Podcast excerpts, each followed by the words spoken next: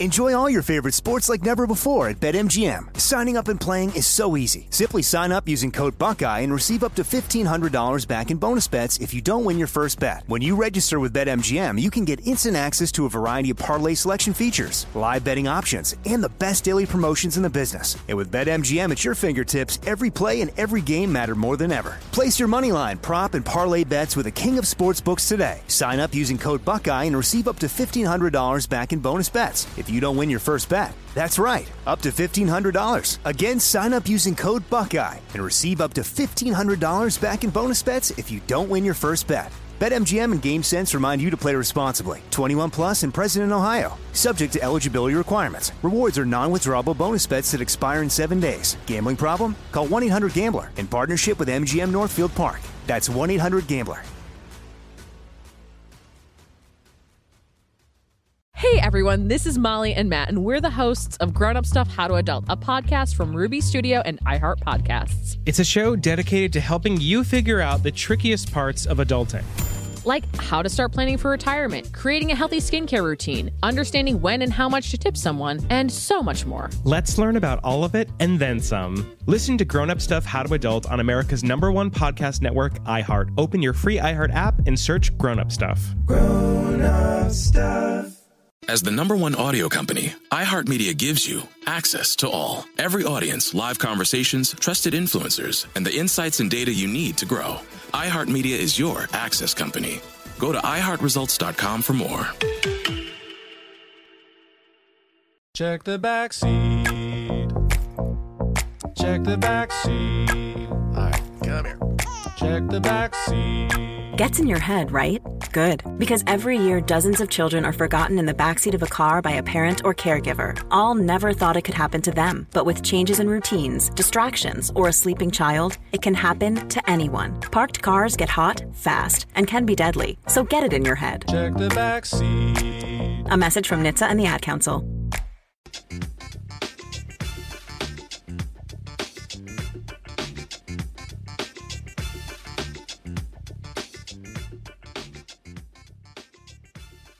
Today's Friday, December 4th, 2020. Coming up on Roland Martin Unfiltered, broadcasting from Atlanta, Georgia. It's all about the Georgia runoff. We'll continue our conversation about that. Republicans in total disarray. And we prepare for the big John Ossoff, Raphael Warnock rally tomorrow that we'll be live streaming right here on Roland Martin Unfiltered. Congresswoman Joyce Beatty of Ohio has been elected chair of the Congressional Black Caucus. She joins us to talk about what her priorities are going to be. In Alabama, why are they trying to target churches who are trying to take people to the polls? We'll talk about that story as well. In addition to Congress, Kavir will have a COVID relief bill, but is it really a bill that helps the people? And comedian Michael Collier joins us to talk about his new holiday film. Lots of other stuff to discuss on Roland Martin Unfiltered. It's time to bring the funk. Let's go. He's got it. Whatever the biz, he's on it. Whatever it is, he's got the scoop, the fact, the find. And when it breaks, he's right on time and it's rolling. Best believe he's knowing. Putting it down from sports to news to politics. With entertainment just for kicks, he's rolling.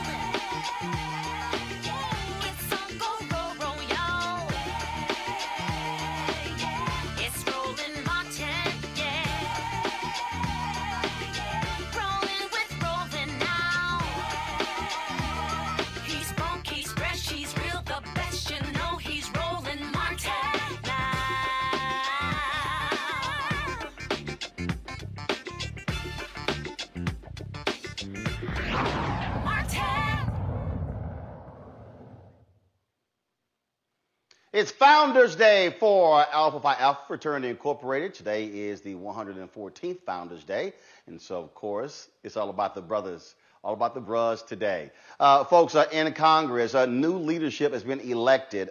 David Scott of Georgia. We're in Georgia right now. He is going to be the new chair of the Agriculture Committee. That is a huge, huge position, being the ranking member. When it comes to financial affairs, foreign relations, Greg Meeks is going to be the new chair as well. And for the Congressional Black Caucus, Joyce Beatty of Ohio has been elected as chair of the Congressional Black Caucus. Of course, whenever you have a new session, what happens is, of course, Democrats elect new leadership. Now, when it comes to the top leadership, Nancy Pelosi, Speaker of the House, you have, of course, Steny Hoyer, Majority Leader, and you have the Whip, Jim Clyburn. Then, of course, you have the head of the Democratic Caucus, is Congressman Hakeem Jeffries. But the committee assignments are critically important. Some folks actually switch. You have, of course, the House Financial Services, Congresswoman Maxine Waters. She is the one who was the top dog on that particular committee as well. And so African Americans, remember, the CBC has the largest group in the Democratic caucus, more than anybody else. And so you get to see their power exhibited when it comes to who chairs committees. Why is that important? Because they have subpoena power. They have the ability to hold those congressional hearings, to hold people to task. And so that's why it is important for African Americans to be in those leadership positions. I'm going to bring in my panel right now. Dr. Greg Carr, Chair, Department of Afro-American Studies at Howard University. Mustafa Santiago Ali, of course, former advisor there for the EPA. And also we have Sam Fullwood. Sam, of course, is with the Center for Professional and Presidential Studies at American Universities. And, of course, all three are my Alpha Phi Alpha fraternity brothers. So that's the way we do it on December 4th on Roland Martin Unfiltered. And that's why y'all see, now one of my followers, I don't have her name, but she actually made this for me last year. I'll pull up the name in a second. And so she made this for me, this African outfit with A Phi A on it. So I want to go ahead and wear it today since she hooked me up with this. Let's go right to our panel. First off, Sam, I want to start with you. How important is it? Let's talk about power. How important is it to have African Americans in these critical leadership positions, chairing committees, wielding the gavel, and exercising that power? First off, let me say happy Alphaversary to you, my brother, and all of my brothers on this panel, but to you in particular, Roland Martin. Thanks for being here. Thanks for having me here. I think you outlined it pretty well in your introduction. The chairpeople of the various committees have the ability to set the agenda for what the committee is going to do. That includes the subpoena power. That includes how they manage legislation. That includes whether they will even take up something or not. The committee chairs are vitally important in terms of making things happen or not allowing things to happen. You're absolutely right there. Mustafa, you worked at the EPA. You understand the power of Congress. Democrats controlling the House. Again, the chair of the committees, they wield significant power. And again, trust me, those who are in federal government, they react differently when you get a letter from the chair of a congressional committee because they control the purse strings. Exactly, which is super critical to most folks because those dollars actually play out in how policy happens on the ground. I was blessed to spend 2 years on Capitol Hill working for the dean of the CBC and also chairman of the Judiciary Committee, John Conyers, and to watch how he utilized that power in a way to also make sure that our voices and our experiences were a part of the testimony that actually came in, and also making sure that he was always highlighting those African Americans who had expertise, so that, you know, it's sort of translated in so many different ways. So not only, you know, the influence that the committee chairs have on our federal family, but also even broader than that in making sure that our voices are actually heard and honored in the process. Greg, historically, what people have to understand when you think back to President Lyndon Baines Johnson, President John F. Kennedy, the power that Congressman Adam Clayton Powell had when it came to driving through legislation. Folks talk about the war on poverty, the Great Society. It was Adam Clayton Powell who played a critical role when you talk about what happened with apartheid. In the 1980s, the CBC played a critical role, but again, members being in leadership positions. And so historically, we understand what happens when you have powerful chairs. Right now with the House Financial Services Committee, trust me, if you're a bank, you do not want to cross Congresswoman Maxine Waters. You do not, brother. I mean, happy birthday to all of our fraternity brothers worldwide. And since you mentioned, brother, Adam Clayton Powell, Alpha Phi Alpha, perhaps there's been no more powerful individual congressman in the history of the United States Congress of African descent than Adam Powell. Appropriations Committee. And a lot of people are, you know, if you gotten a Pell Grant to go to college, you need to go back and thank Adam Clayton Powell. When you think about the Great Society, you're absolutely right. Powell did it. I mean, and so coming forward through history, we understand the importance, as we just heard, of these chairships. I mean, it's interesting. Scott and agriculture will be able to drive things in the federal legislature, particularly around food stamps, school lunch, because typically that chairpersonship has gone to someone from a rural area or whatever. But Scott, of course, representing Atlanta, parts of Atlanta. And now we'll see if Marcia Fudge is to be Secretary of Agriculture. Again, the idea of the Agriculture Department being that cabinet position that is responsible for helping to feed people. Scott is going to drive that agenda. And Greg Meeks, our frat brother again, being here at Foreign Affairs, is interesting, isn't it? Because Meeks doesn't get that position, perhaps, if Eliot Engel is still there. And it was young Jamal Bowman that bodied Eliot Engel out of New York and who was chair of that committee. And now Greg Meeks moves into that position. Love to see what he's going to do and help drive policy, particularly around Africa. That's going to be key. I hope it's not business as usual for the Democrats when it comes to foreign policy related to Africa and the Caribbean. And again, we appreciate all CBC members, but it is something important for us when you've got Gregory Meeks chairing committee, when you've got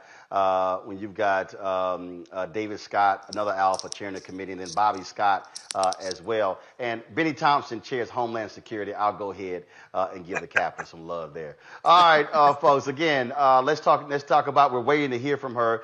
She'll be connecting with us real soon. Congresswoman Joyce Beatty of Ohio, chair of the CBC. Sam, I found this to be real interesting because there are a lot of other CBC members with more seniority, but Beatty has not been in Congress long, but she has certainly distinguished herself rather quickly. You know, it's really interesting. The chairperson of the CBC does not necessarily have to have all that tenure. What they have to have is the ability to get something done. And I think that's what has distinguished Representative Bailey.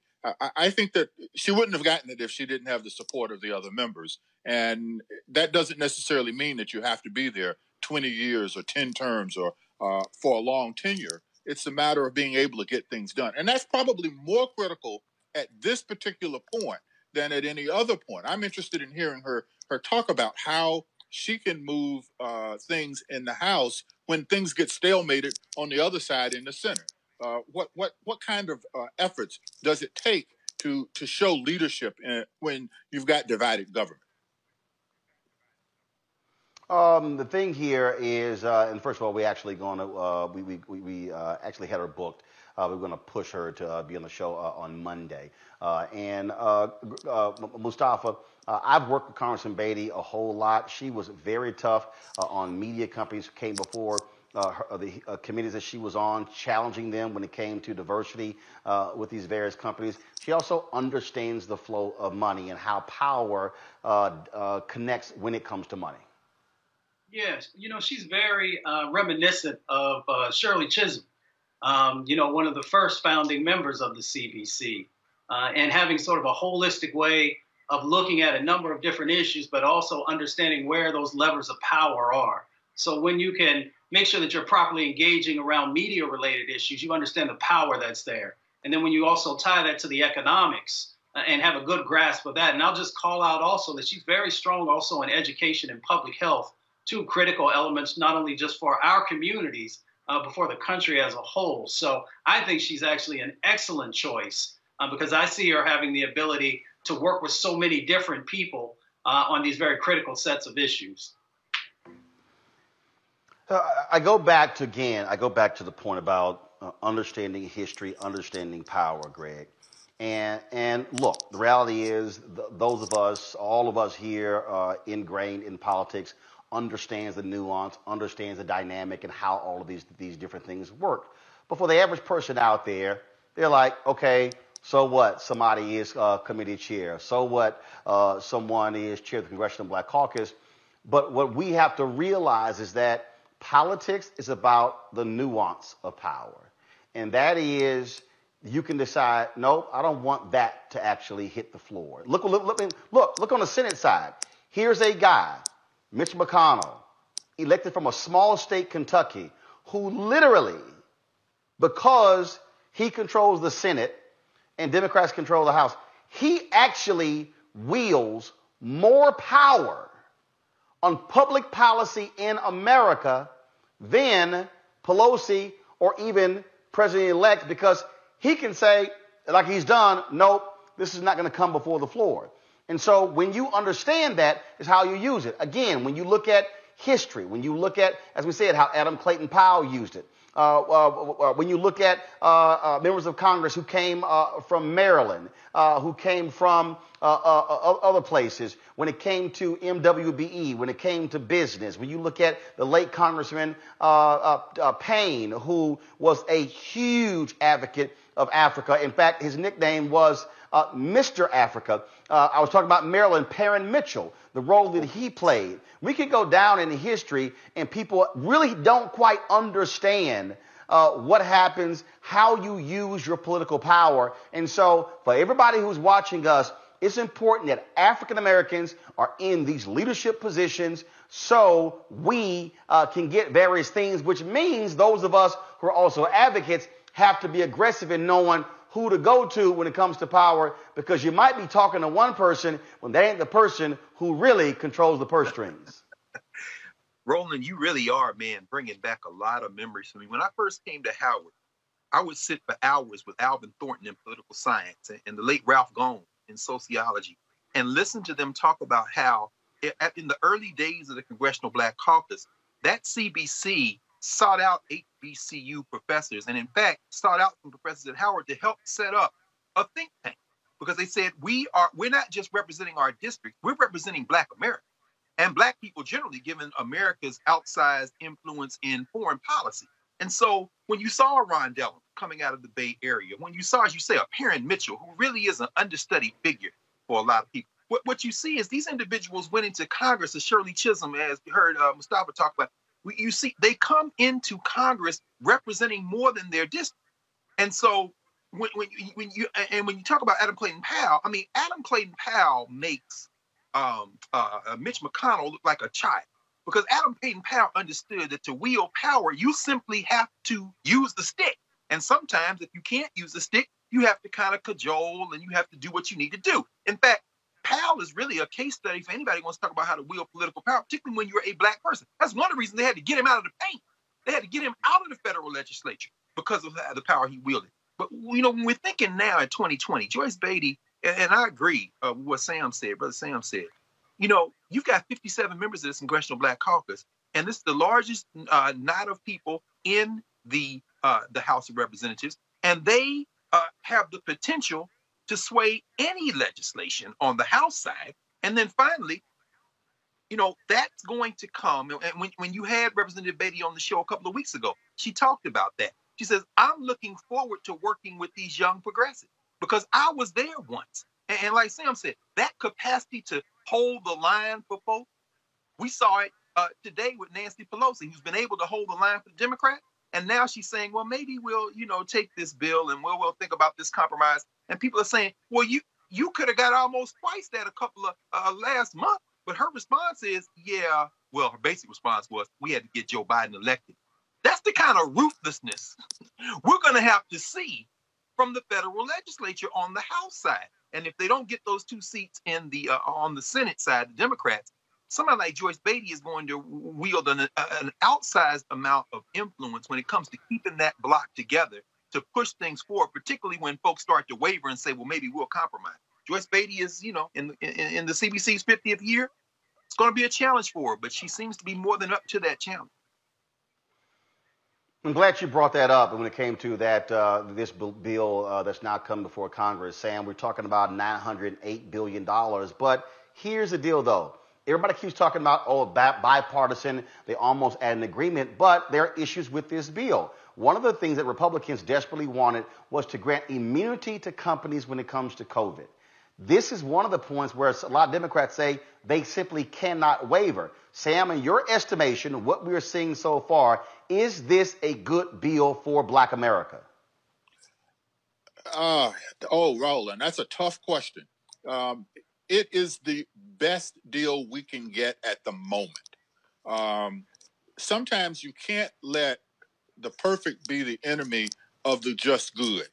And I think that this is just good. Nancy Pelosi sort of put it this way. She's willing to take this because she thinks she can get more. She's banking on the two seats in the Senate under a Biden administration, and she thinks she can get more. She wants to take what she can get now. Is this the perfect bill? Absolutely not. No, it is not. It is far less than what Democrats have been demanding and insisting on to date. Is it as good as what they could have gotten before? Maybe, but that might have, as you said, that may not have been the most prudent political move to make. At this point, when people are hurting, when people need some relief from in the COVID situation, yes, this is about as good as it can get, but it is not the ideal piece of legislation. I want to expound on something else that Mustafa, we were talking about. Go ahead. If you will. Give me just a second on this. The influence of the CBC, and we've talked about this a good bit, but I want to make a point here. This congressional session that is coming up is going to be probably one of the most powerful for the CBC. And let me argue why that might be. You have a president who has already said that he is dependent on the black vote. The CBC, as Brother Carr has mentioned and Brother Ali has mentioned, has wielded this sort of national voice for African Americans all across the country. That voice is now going to be refracted through Congresswoman Beatty on behalf of all people, and it will be heard in a different way at the White House than I think any CBC voice has been heard in at least in the last four presidential terms. And I think that's really important and something we ought to pay attention to. Mustafa, your assessment of this particular bill, again, I've heard from others who say that it actually hurts poor folks. So your assessment on that, Mustafa. You know, we're in a very tough situation. Over the last couple of weeks, I've spent a lot of time with doctors and nurses and other folks in the medical field, and literally our infrastructure is collapsing. And the states don't have the resources that are necessary to be able to shore that up and to be able to help folks. So on that side of the equation, you know, we need those dollars to get to those folks who are on the front lines in our medical, professions that are doing this. On the other side, you know, folks are just at the end of their rope when it comes to being able to pay the rent, being able to put food on the table, all the very critical elements that, you know, unfortunately, this set of dollars is not going to represent in a way to actually help people. And then just let me make one last point around this liability stuff. And I just want to remind folks, you remember when you had workers inside of the poultry plants and some of these other meat packing plants that were getting these diseases, and you had these businesses and industries that were forcing them back to work. And then you see it with many other frontline workers. So if we allow the liability clause to be able to move forward, then those folks who are put in those dangerous situations won't be able to sue, won't ever be able to, you know, actually recoup many of the things that they lost, some of them in their health, others in relationship to, you know, to the dollars that were necessary. So we need to really pay particular attention to that because that is a very, very difficult thing to accept when you actually work with frontline folks. Greg, this is what the New York Times says right now. It says the $908 billion compromise is not even a legislative proposal yet. It is a bipartisan framework assembled by a group of senators led by Susan Collins, Republican of Maine, and Joe Manchin III, Democrat of West Virginia. Many of its details are still being negotiated, including how the government ought to distribute more aid to small businesses. And so then, of course, it goes once the bill comes up. So it's going to originate in the Senate. Here's the problem. Ain't no guarantee that it's going to actually pass in the House. No. And this is where I agree. I agree with Ali. Agree with Sam. This bill is trash. But somebody's getting ready to be evicted December 31st. Somebody's unemployment benefits run out the 31st of this month. You know, for those of us who be able to pay our rent, it's one thing to say, oh, no, we need to hold the line. It's quite another thing to say, as Sam has said, you know, let's get these folks to stay indoors. Let's get these unemployment benefits extended. And there are other things, maybe $10 billion for the post office, other things, you know, food assistance. It's very serious. And then January 20th, Let's get the hard reset. But there is no guarantee. Mitch McConnell has demonstrated that he picks his whiteness over your life and my life and the life of people who are without hope at this moment. And so, you know, there has to be some momentum. This so-called problem solvers. Look, first of all, those people in Maine showed us what they think about the rest of the country by sending Susan Collins back down here. And in Collins' mansion, if we get these 2 seats, you talk about Democrats getting the 2 seats out of Georgia, that's the future of what's going to happen on the Senate side. Joe Manchin can't be trusted because that's where the power is going to be. But, you know, it seems to me that they have to go forward if they can. And you're absolutely right. What the progressives on the House side are going to have to do is balance the future aspiration for the short term, because there are people, as we just heard from our brothers, who are suffering. So, I mean, if we have to do this at this moment, do it and live to fight another day. All right, folks, let's talk about Georgia, where we are. Of course, we are here. We're going to be tomorrow live streaming the Raphael Warnock, John Ossoff rally at 1 p.m. Eastern. So, folks, you definitely want to look forward to that. Today, though, that was a virtual rally that took place. It featured President Barack Obama, Nikema Williams, who is going to be replacing the late Congressman John Lewis in Congress, and a number of others. Here is some of that virtual rally. And it is wonderful to see John and Reverend, two candidates who not only know their stuff, not only have specific plans around advancing health, jobs, and justice, but have shown a lifetime commitment to making sure that all people have a seat at the table, who for a lifetime have dedicated their life to service, who have displayed again and again and again that they care about people, including, or maybe especially, the least of these, and have the kind of integrity that, you know, we want to see in public service. I think I have a couple of jobs here. The first is to send a message from the nation that we sure are proud of Georgia, because the coalition that you described, Stacey, the excitement, commitment, turnout, the insistence on creating coalitions rather than divisions among people of different backgrounds and ethnicities and income brackets and regions, all of that describes a vision of what not just Georgia can be, but what America can be. And you did so under some difficult circumstances, because historically, as we know, it's not as if all the machinery of Georgia government has done everything it can to encourage people to participate in the voting process. And so that kind of movement spirit, combined with great tactics and strategy and hard work and a message about how, you know, we need a politics that works for ordinary people, not for insiders, not for the high and mighty, but for everybody. Good afternoon, Georgia, and thanks to everybody for joining us today. I'm honored, of course, to be with Stacey and with John in this fight together. And all of us are deeply honored, as always, to be with President Barack Obama, who inspires us all in so many ways.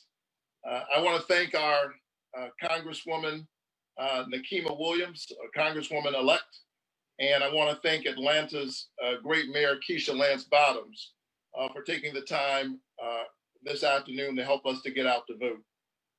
Well, I've been traveling all across the state. I have been making my way into cities and towns. And when I go into these small towns, often they're surprised that I'm there. I'm surprised that they're surprised.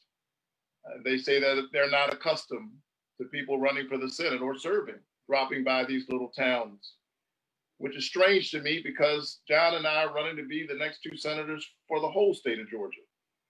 And as I encounter people and their stories, I've been thinking a whole lot lately about my dad.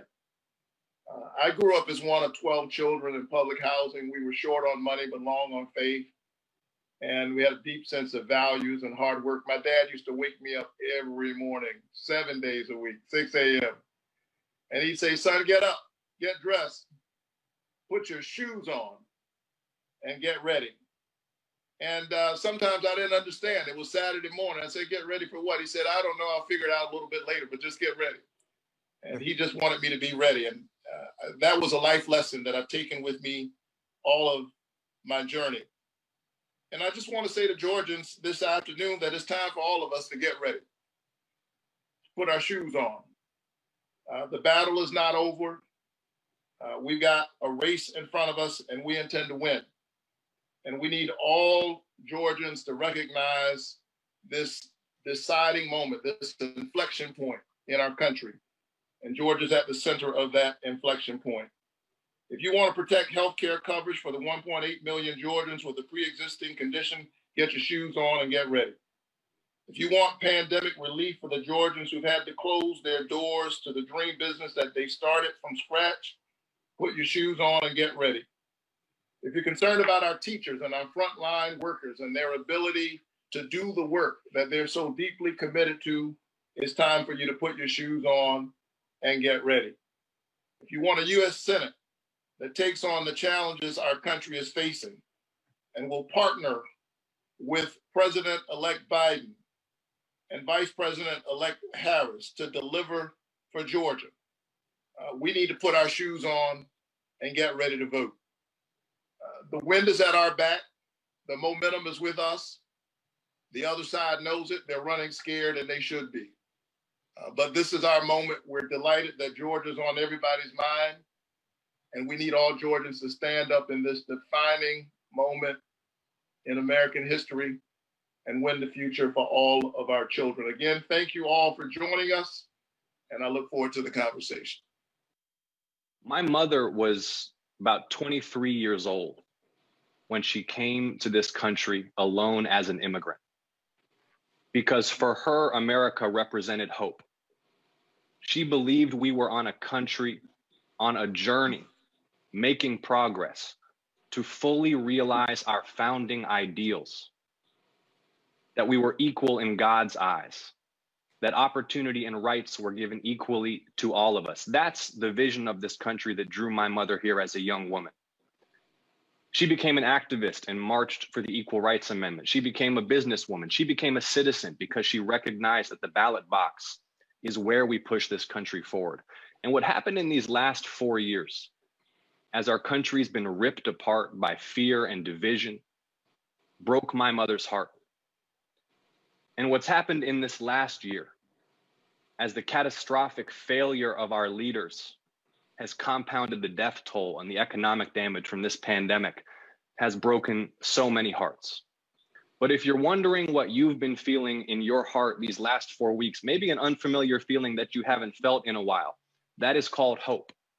And it reminds us of what we felt 12 years ago when Barack Obama ran for president at a time of war and recession and financial crisis, and put hope in our hearts. And Georgia right now represents the hope of the nation, because what's happening in Georgia is such a beautiful clarification of where the American South is and where our state is. You got the young Jewish journalist son of an immigrant running alongside a black preacher who holds Dr. King's pulpit at Ebenezer Baptist Church, leading a grassroots movement for health, jobs, and justice in the midst of a crisis. And we're running against like the Bonnie and Clyde of political corruption in America, who represent politicians who put themselves over the people. We have the chance in Georgia to stand up and make a difference, to define a future where all of us have equal justice under the law, where all of us can get the health care that we need, to leave future generations a clean and beautiful planet, to make sure everyone has access to dignified work that pays a living wage, to empower the health experts to get us out of this crisis and get economic relief to people who need it. That's what's on the line. I want to thank all of you from the bottom of my heart for being a part of this moment. Let's make history and win these races and write the next chapter in American history together. Thank you so much, Stacey, Reverend, and Mr. President. Greg Carr, if you want to understand how major this is, check this out. Go to my iPad. Fair Fight, that is the group Stacey Abrams created. They 357,000 new donors in 39 days. They raised nearly $40 million as a result. This is what the press release says. In total, Fair Fight raised $34.5 million. They've got $22.1 million cash on hand. Why is this important? Because money went from them, went to groups like Asian American Advocacy Fund, Black Voters Matter Fund, Coalition for the People's Agenda, Fair Count, Georgia Association, Latino Elected Officials, and on and on and on, Georgia NAACP and others to drive grassroots. And so that is critical because the campaigns are spending money. You have a group like Fair Fight. The whole goal, again, we have just 72 hours left, and that is to folks to register by Monday. Monday is the deadline to register. Abrams previously also said some 900,000 people have requested absentee ballots. And so you're seeing the kind of energy that is happening here on the ground in Georgia, Greg, that could very well be the tipping point to put Ossoff and Warnock over the top in defeating incumbent Republican Senators David Perdue and Kelly Loeffler. Absolutely. And I'm going to take this opportunity to encourage everyone watching to support Roland Martin Unfiltered, because there's a reason you have moved operations to the state of Georgia. This is the only daily news show we have. And as a result, people are getting more information in the 2 hours that you're on every day than from all the network news entertainment media combined. Resources matter. And in this particular instance, of course, it's staggering to see the amount of money that's being poured into Georgia. At the same time, we have to understand that, as you said, you've said it over and over again, as all your guests these last few weeks, ground game is going to be everything. You know, John Ossoff sounds like a white Obama, and that's an improvement on Barack Obama, if for no other reason than he's a white man. And we look at, and first of all, ignore the poll, because they're saying that, you know, that Warnock is up and Ossoff is in a heat. No. Please understand the white lie, the little white lie effect. We're going to retire the Bradley effect, the fact that white people lie to post. Even with the lie effect, black people, the lead Warnock has is 83% lead, according to this poll that just came out. Ossoff has an 87-point lead. What does that mean? At least how am I reading that? I'm reading it in part as a kind of sense that whiteness gives you a little bit of an advantage. But now this thing is going to be won by who knocked on the most doors, who turns the most voters out. If you're 18 years old and if you turn 18 before Election Day, you can vote. So make sure you sign up and register in Georgia. And we're going to see whether or not that New South, which is coming, is going to come in January 2021 or in 2022 or in 2024, but it's coming. This is white supremacy's last stand in Georgia, electoral white supremacy anyway. And they're going to fight like hell, although it seems like Donald Trump will come down there and help them ruin it in the next couple of days, because they are a mess, as you say. The reality is, Mustafa, Donald Trump is going to be here tomorrow. He'll be campaigning on behalf of Kelly Loeffler and David Perdue in Valdosta. But here's the whole deal. You can expect that he's probably going to have his all of his grievances, whining, complaining as best he always is. And so some people, some Republicans are already saying, please, oh, please, I hope he doesn't do that. Hope he actually mentions Loeffler and Purdue. And so it's going to be interesting to see what happens here if that happens in terms of what happens there. Not only that, they still have their shenanigans up. If y'all really want a good laugh, Mustafa, I think you're going to get a kick out of this one. Let me pull this up because it just came down. First of all, Donald Trump and his legal team, they have been getting crushed in the courts all day long. Losing in state after state after state after state. And so I saw this press release, and give me a second. I'm trying to pull it up. This is so laughable. I mean, seriously, I think on this Friday, if people need a very good laugh, I think we have one for you. What these idiots have actually it's a shame how stupid they are. And it's unfortunate that we have to deal with their stupidity and their nonsense. But let me show y'all this here. The Trump, go ahead and switch to the iPad. The Trump campaign, y'all, is filing a lawsuit in Georgia, asking them to throw out the entire election. Mustafa, really? That's their latest. They've been getting embarrassed everywhere. They've been embarrassed everywhere, all over the country. Losing today in Michigan, losing today in Minnesota, losing in state after state after state.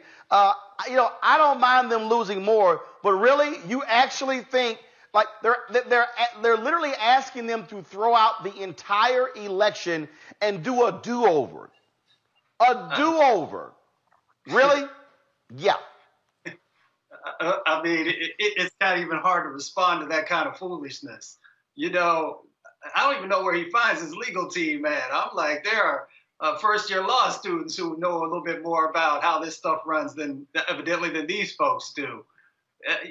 It's nonsensical, the things they continue to do.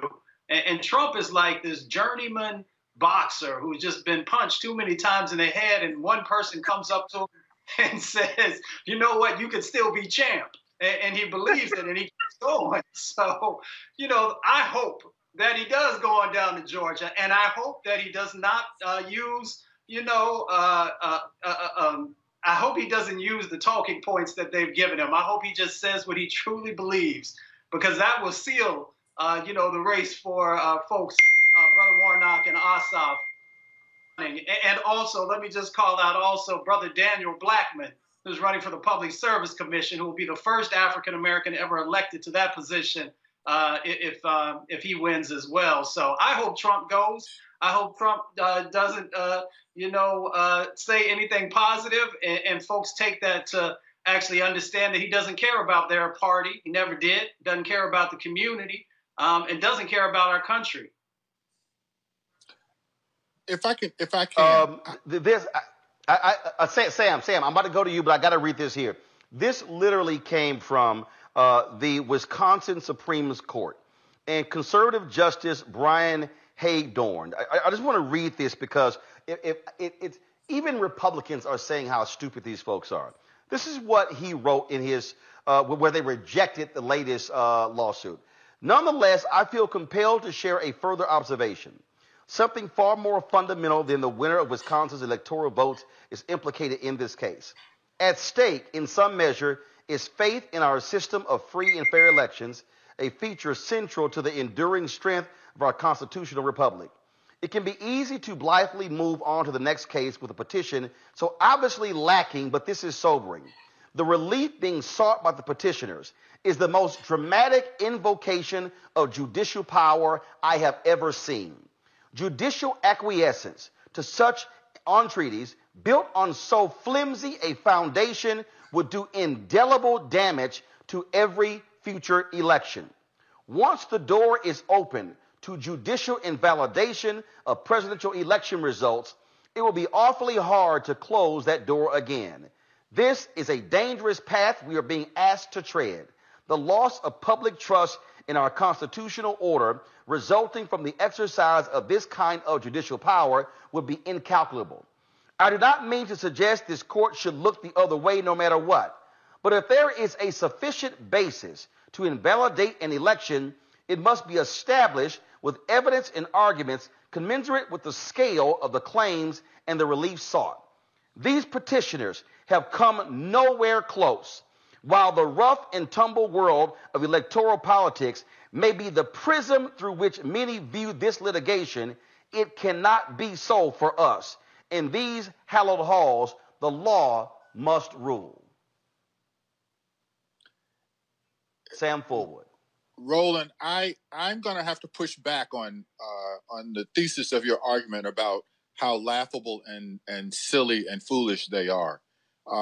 I think this is far more serious than it is something that's comical at all. Trump doesn't expect to invalidate the election. He doesn't expect to win. What he wants to do is to build an army of ignorant believers, and he is succeeding at that. There are people out there.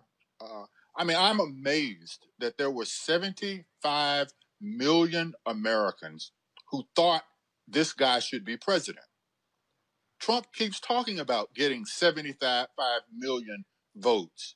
That's what he's counting on. And so it is to his advantage to stoke the flames of nullification of an election to keep his supporters charged up. He has raised, what is it, $130 million since the election? $170 million there, and they're on their way to 200. Okay, almost $200 million. He'll have $200 million in the next week. $200 million. And the vast bulk of that money is not going to overturning the election. It's going into some kind of pack that he has created in order to stoke, to sort of be a shadow government against the Biden administration. That's not funny. That is deathly serious and frightening. Let me be real clear. What I am calling laughable are the legal attempts and also the arguments that they are making. Oh, there is no doubt we know exactly what they're trying to do. We clearly know that what they are trying to do is sow seeds of discontent. And then, but see, that's what he has done. Here's the deal. You're saying, but it doesn't matter. The reality is this here. When he started, Here's what I mean. When he started with this whole deal about fake news, it was designed to get his rabid followers to say, we believe nothing any of them say. So what he has done is, for the last 4 years, really, let's go back further, for the last 6 years, what he has done is create a group of people who have no common sense, no knowledge, who are zombies following him. And the problem here, the greater issue, is that the Republican Party, Senator Ron Johnson of Wisconsin, Senator Rand Paul of Kentucky, Senator Ted Cruz of Texas, and on and on and on. They have allowed this thug to do these things, and because of their naked power grab, have said nothing. And so their lack of institutional control, their lack of morals and values and principles have allowed what it should be crazy, wacky, to become actually the norm. I totally agree with that. And I think that their arguments in court, they are ridiculous, but they're designed in a ridiculousness like a fox to appeal to those low information supporters that they have. And it's all of this stuff is going to get thrown out in the courts, but his supporters will say, see, that's deep state courts. And there is a response that they have to everything that is done that is contrary to any democratic notion that we have held heretofore. And I think that that's very, very alarming. I think that's what people really need to keep their eye on. Yeah. But Greg, we talk about this all the time. And what this is absolutely about trying to preserve as long as they can whiteness, trying to control the levers of power. That's why Mitch McConnell did what he did when it came to those federal judges. That's why many of us, we make the argument that a Joe Biden, for all of his talk about being able to work with Republicans, and then after Trump, they're going to return to the way they used to. No, they have made it perfectly clear. This is how they are going to operate in the future. And the fact that Mitch McConnell and most top Republicans still won't even say President-elect Joe Biden is all you need to know about who they are. That's right. That's right, Roland. Donald Trump will come to Georgia tomorrow, and he will be Donald Trump, as Mustafa said. As you said, he's going to whine. He may mention Loeffler. He may not mention Loeffler. And to Sam's point, it won't matter. The tricky calculus that they have today, and, you know, maybe a little slippage with Purdue over the last 24 hours. Did he or did he not acknowledge Biden, this kind of thing? The challenge that both Purdue and Loeffler have now is, how do you stir up those white nationalists to come to the poll when some of those ignorant folks actually believe Trump? That's their problem now. Can they get drug across the finish line? That's why Ossoff and Warnock and that Get Out the Vote operation have to break the back of those white nationalists by turning out the people to vote. So that's one thing. But to Sam's point, and to the point you're making as well, when we think about this, we understand that Donald Trump is not the beginning of Republican gaslighting. Mitch McConnell, that feckless white nationalist, has been gaslighting the entire country for years. He stole a Supreme Court seat in broad daylight. The speeches that Mitch McConnell has been delivering over the last several years sound just like Donald Trump without the sweat and all the permutation. He simply calls daytime night and nighttime day from the floor of the United States Senate. Donald Trump is not a problem for them in the long run, because if it is not the way they view the world, they will simply ignore. They will simply ignore. Donald Trump didn't introduce anything in American politics. He simply accelerated the inevitable. They are going to fight for whiteness until their death. Many of them are ignorant. Others of them are not. They understand that it doesn't matter, that the law is a fiction, except as interpreted by the courts and enforceable by the rest of the political apparatus once the courts have decided.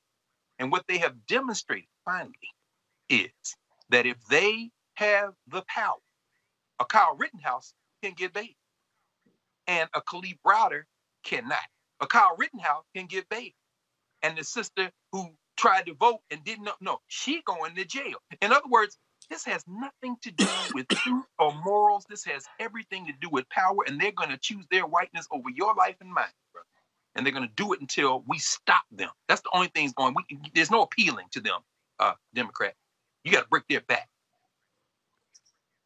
And that, Mustafa, breaking their backs is because we have to put this in perspective, Mustafa. Not the next 2 years.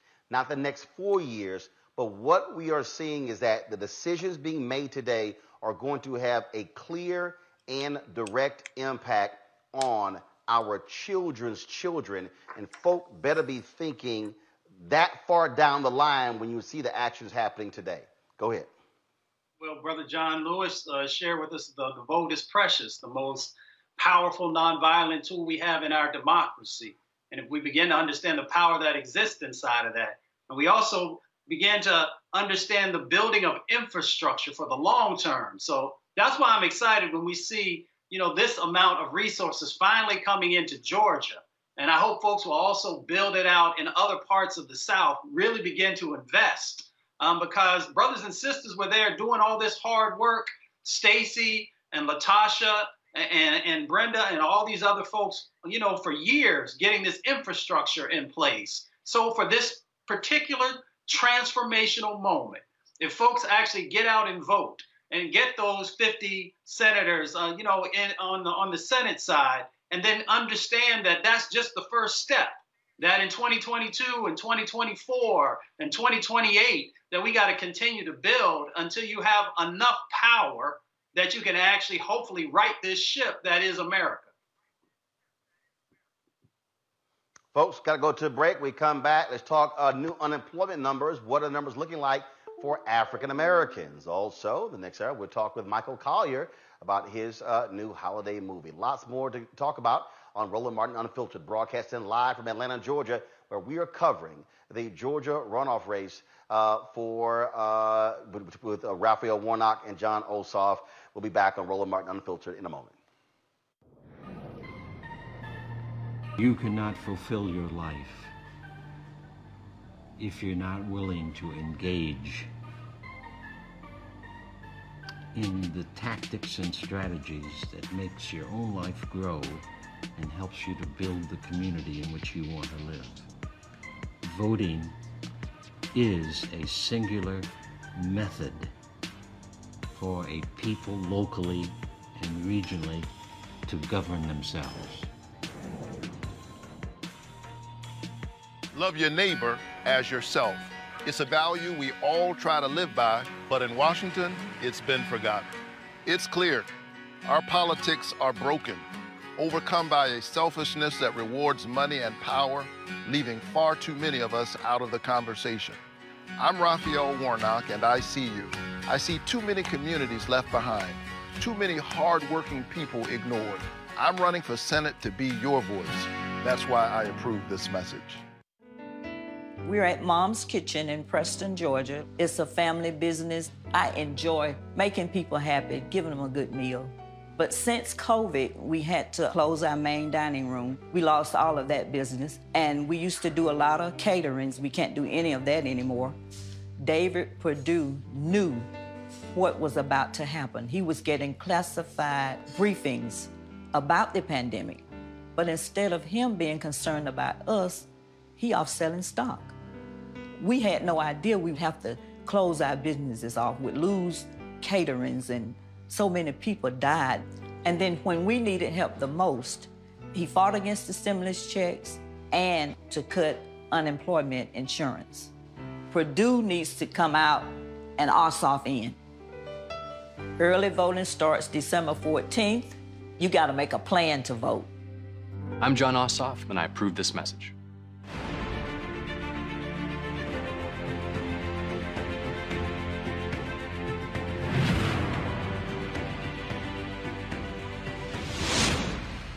One senator in particular irks me, a Senator Kelly Loeffler, not elected, but appointed just a couple months ago.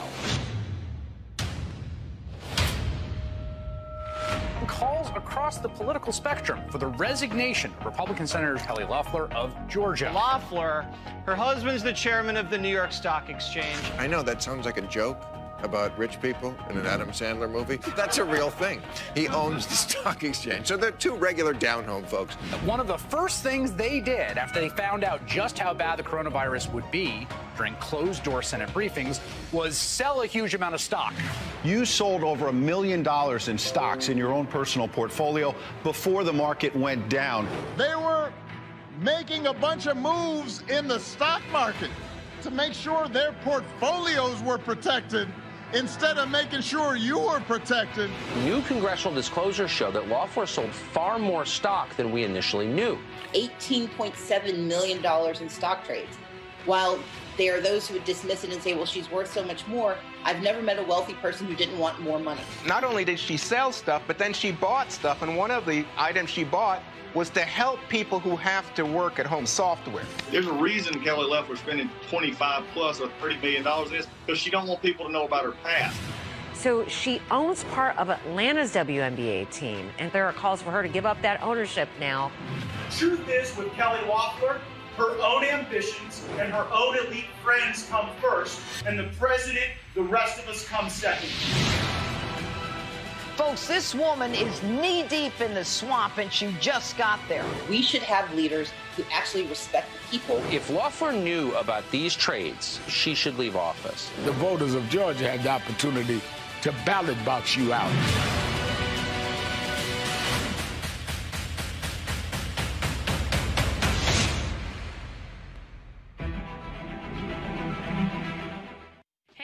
Christopher Stevens West. Yo, what up, y'all? This is Jay Ellis, and you're watching Roland Martin Unfiltered.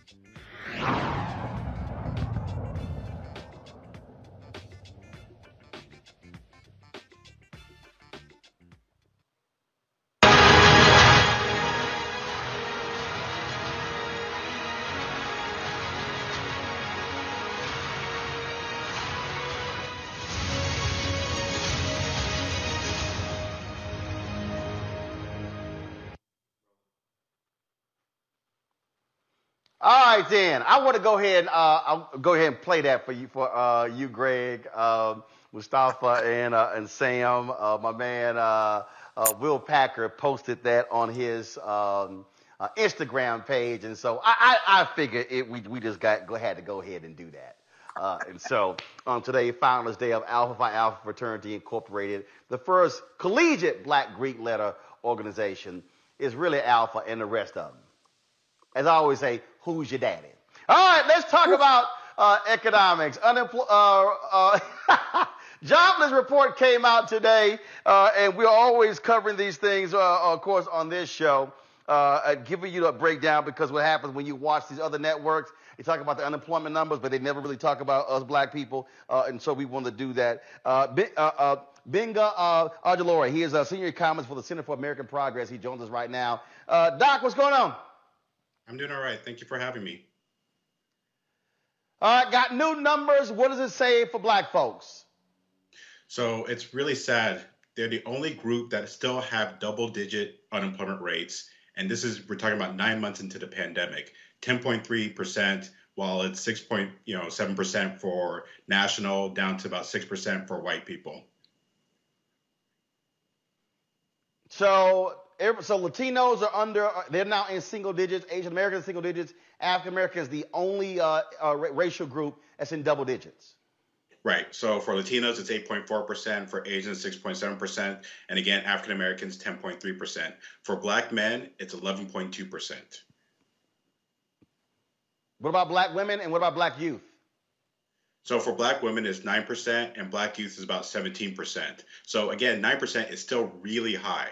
That's what it was for white people back in the summer. In terms of growth areas, or in terms of where jobs were actually produced, was it a matter of jobs being returned that we lost during the pandemic? Where was the job creation? It was actually very little job creation. Only about 245,000 total jobs were created. And so some of that was in construction, as we've seen a lot of building going on. But one of the things is just that it's just all across the board, jobs are continued to be lost, and that we're not getting that recovery. And a lot of it's because there's just no fiscal policy that we to see of. But I thought Trump was doing so great with the Blacks. No, he's not. And it's just, you mentioned earlier that being laughable. This is laughable. I mean, African Americans have been hammered, hit hard, and this has been going on throughout the whole pandemic. And the worst part is that the federal government can do something about it. And even the House has been trying to pass a lot of bills, and the Senate has done nothing. They just, Mitch McConnell talked about it before as the Senate is the graveyard for House bills, but we're talking about a pandemic. We're talking about people losing food, rent, and struggling, and the actual bills that were passed in March that actually helped this economy out are all going to expire at the end of this month. I'm going to pull up something here, and Bill Spriggs, I'm going to put this on my iPad in just a second. Bill Spriggs tweeted this out, and it's one of those things that also I think it puts into perspective for a lot of people who may not quite understand these things. And so just sort of, I'm going to go to it in a second. And it's stunning when you think about it. So you've already laid out in terms of exactly what those numbers look like for African Americans. Go to my iPad, please. This is stunning here. This is what he said. The Black unemployment rate in November was 10.3%, still above the national unemployment rate for high school dropouts. That means that the Black unemployment rate in America is higher than it is for high school dropouts. Yep.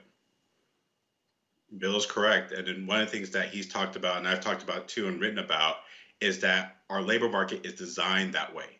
It's designed to create these labor market disparities that African Americans are worse off. And this pandemic, throughout this 9 months, we've seen this play out automatically. And that's why we really have to have a lot of fiscal policy. We have to pass a lot of stuff to help people out, and not just white people, but help everyone out. Again, not good as well, but it's good for us to have the information and know what our agenda should be moving forward. Binga Ajilore, we shall appreciate it, man. Thanks a lot.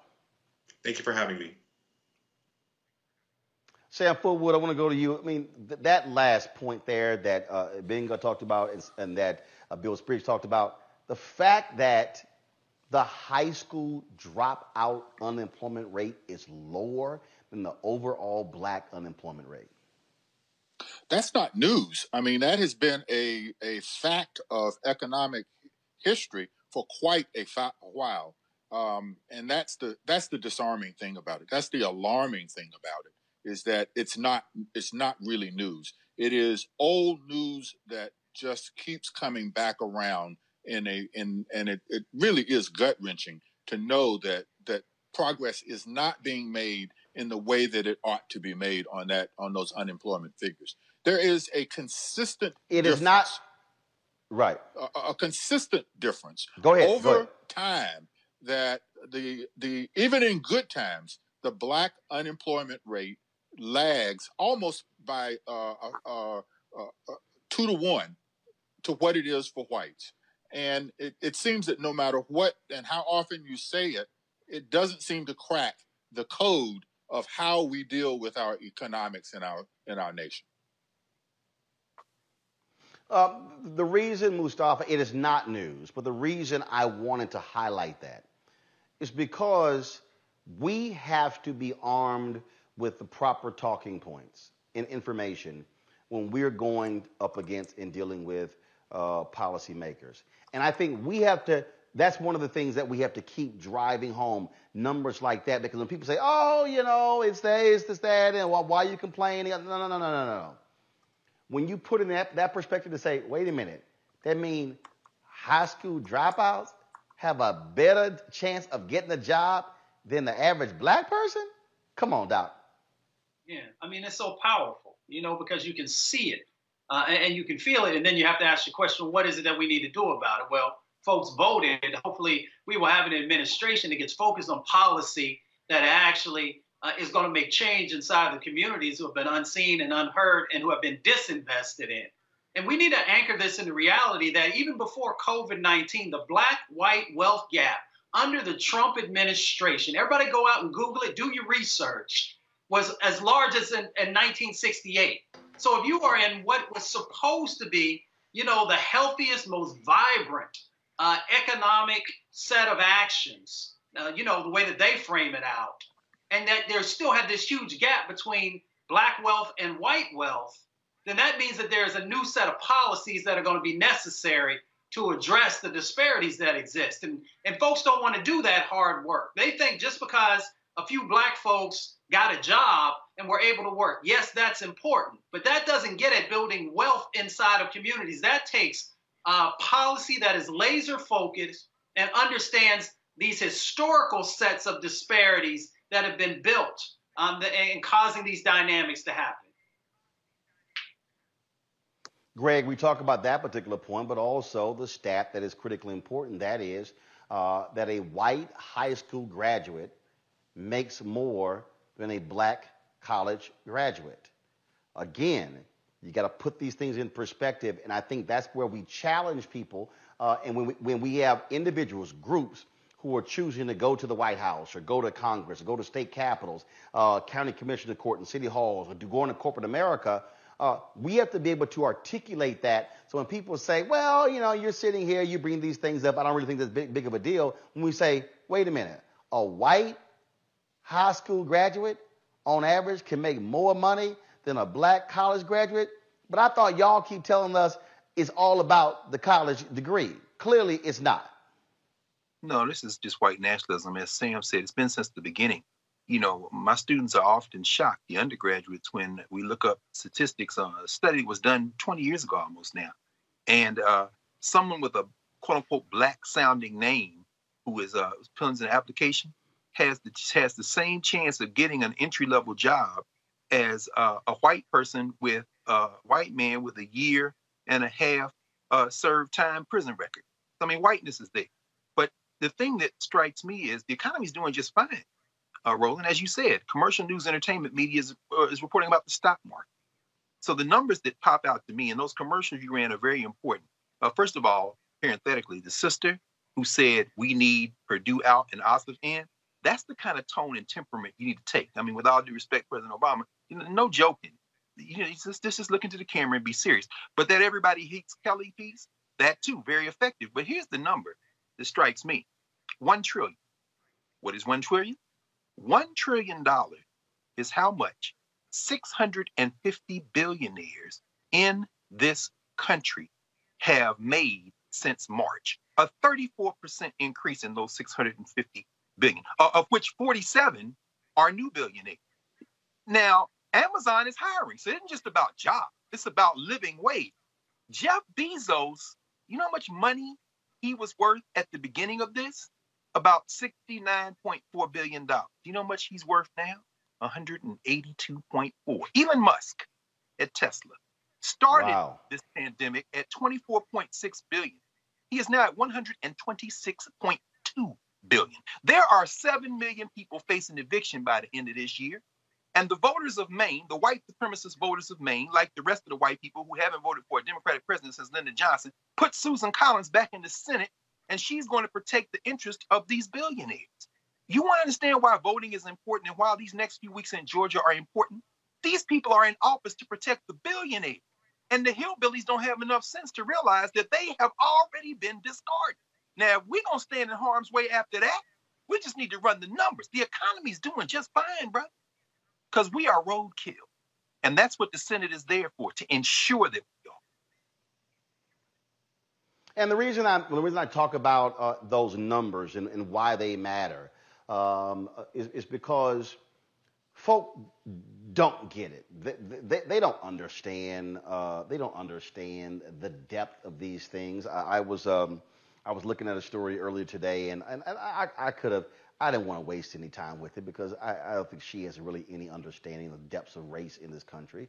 But Megyn Kelly, she did an interview with Carlos Watson on his show, and she talked about how, so many white Americans like her were sympathetic after the death of George Floyd, but that all changed when the riots took place. And, you know, it was what we've got to have law and order. And I said, white folks are real quick and easy to flip to the law and order deal because, frankly, they don't really like protest. They don't like agitation. And I tweeted, I said, Megyn Kelly has no idea what the hell she's talking about. Because she did say that in order for these changes to be made, it's going to require white folks to be involved in it, which is true. The reality is this: in the last presidential election, 69-70% of the total electorate was white. The numbers are the numbers. Okay, America has been a white nation. It has been a white nation. It's been defined by whiteness. It's been defined by white privilege. It's been defined by white supremacy, and that has been the reality. Here we are, I mean, in this moment in time in 2020, today, December 4th, 2020. And we're looking at right now, really this nation moving towards, not becoming, but moving towards becoming a true multicultural America. But that number is going to have to go down further. By 2043, America of whites will make up 47% of this country. You have Latinos, you have African Americans, but even when it comes to Latinos, are they going to call themselves white Hispanic, or are they going to say, they're non-white Hispanic? All those things matter, but we must always pushing this data in the face of folks who say, what's wrong with you? Everything is good. Last point here, and Sam, Mustafa, and Greg, y'all can jump in as this here. Brett Pulley, his book, Brett Pulley's book on Bob Johnson. And in that particular book, and I'm going to try to find the actual page, in that, because a frat brother, Todd Brown, sent it to me, and we talk about this all the time. And people don't quite understand money and the black tax. And that is this here, and I'm looking for this photo. Folks, this is going to blow folks out their way. In Brett's book on Bob Johnson in BET called The $1 Billion Bet, the unauthorized biography of BET, what he lays out in that particular book is that when BET was being sold to Viacom, Mel Karmazin, who was the CEO of Viacom, and then you have Sumner Redstone, they talked about what could happen when they took control of BET. And what they said is that BET, which was in 70 million or so homes, they were receiving $1,500. Everybody who's out there listening, I need y'all to understand what I'm saying. They were receiving $1,500 for a 30-second ad on BET. MTV was receiving $8,000 for an equivalent ad on MTV. That means that corporate American advertisers were devaluing black people $6,500 less on BET. Which means, Sam Fullwood, that we talk about BET being sold for $3.3 billion. The reality is that if BET had gotten its fair share for the black consumer, BET should have been sold for at least 3 times that amount as opposed to what they were sold. So when white America is talking about, but oh my goodness, you look at Bob Johnson and Sheila Johnson, and you got Robert Smith, our frat brother. When you look at Oprah and Tiger Woods and Michael Jordan, what they don't want to go to is what Greg just talked about. Oh yeah, Robert Smith is the wealthiest African American in the country, anywhere from 5 to 7 billion. Oprah's 2.5 to 3 billion, but on the billionaire list, Robert is the top, maybe at 7. Jeff Bezos, you just said, is 180. Elon Musk and others, because they're getting full value for their whiteness. You laid it out. I mean, I don't know how to elaborate on that any more than what you said. I think that people understand that whiteness is profitable for the people who are in it. The examples that you cite are the exceptions that help affirm white superiority. That when you can point to a Bob Johnson, it then makes a lot of those other people feel that they are absolved of the ill-gotten gains that they have been able to get through hook or crook or however means that they may.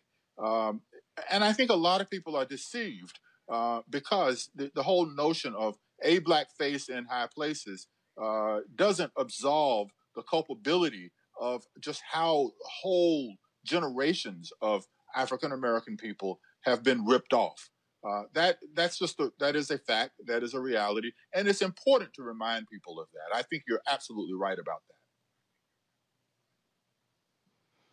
that. Again, Mustafa, why is this important? It is important because when we are seated at the table of power, we must be armed with that. So when someone says, well, we have 1, we have 2, no, I want 5 and 10. Oh, well, we'll spend. Look, I said to the Biden campaign when they were talking about they made the largest investment in black media in a presidential campaign at $6 million. I said, I'm sorry, that is woefully inadequate. And that is an indication also of the previous campaigns for their unwillingness to spend on black media. I said the exact same thing to others, and that is, so the challenge that we must be willing, and this, Mustafa, is the thing that I think is the most important. We must be willing to sit across the table from people and operate from, as I always, people, y'all hear me say this all the time, when we talk about how do you deal with power? How do you confront power? How do you make demands of power? How do you challenge folk where they are? How do you push them and not simply accept anything? I'm going to go to my iPad here, and this to me explains it all. This is from the scene from Malcolm X, and this is when they went to the police station, check on Brother Johnson, and Brother Johnson had been injured. Brother Johnson had been beaten, and then Malcolm X says, get an ambulance, and then an ambulance comes to pick up Brother Johnson. And then, of course, it takes him off. Now, this is the part where the police officer, the white cop, says this to Denzel, who's playing Malcolm X. And what Malcolm X says in this 6-second clip should be the absolute mindset of every black person, whether you are in academia, whether you are in politics, whether you are in government, any place in this country, this should be your mantra. All right, break it up. You got what you wanted. No, I'm not satisfied. I'm not satisfied. 3,000%. We just got to understand collective power. We got to understand how we can leverage our own worth and make sure that our worth continues to increase.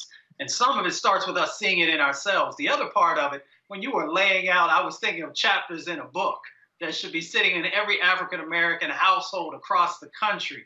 That when you are, when you're a young child coming up and all the way until you are an elder, you are continually revisiting that and understanding what real power looks like and how actually I'm always down with the collective, because it's not only about how we utilize our individual dollars, but it's also how we utilize that collective power to hold people accountable and to make sure that we got real leverage in these positions. And that's why on today's show, when we talked about the CBC and making sure that it is connected through those voices and those sets of actions with our monetary policy and making sure that we show up in that. And we talked a little bit about Adam Clayton Powell also and how he understood where that power lied and how he leveraged that for the betterment of our communities. We have to get back to that. Our folks got to just realize that we have power, but it means that we have to come together, we have to educate ourselves, and then we've got to be willing to stand up and not just accept anything, because we have way too many folks in our community who will deal with the bare minimums and think that's okay. I'm not satisfied, Greg. Oh, no question. Roland, it's very important for us. This is why we have to study our history. Malcolm was able to do that because he had organization, the Nation of Islam, that wasn't dependent on white people for anything. A string of businesses, farmland in the South. So when he said, I'm not satisfied, he's backed up by organization. Right there in New York, Malcolm was brought into a coalition to protest to get union workers more money and to get better wages in New York by a sister named Anna Hedgeman. Anna Arnold Hedgeman was the sister who led in the Fair Employment Practice Committee work at the behest of A. Philip Randolph. It was Anna Hedgeman that went to Martin Luther King and said, look, man, we hear you're going to have a march. Mr. Randolph talking about having a march. So you bring in the justice stuff, because we know you want to get the Civil Rights Act of 1964. We'll bring in the jobs and economic stuff. And that's why the March on Washington 63 was about jobs and justice. What Hedgeman understood, what Randolph understood, is that you have to, as Mustafa said, have a united front. We don't have to all be ideologically the same, but we have to move forward.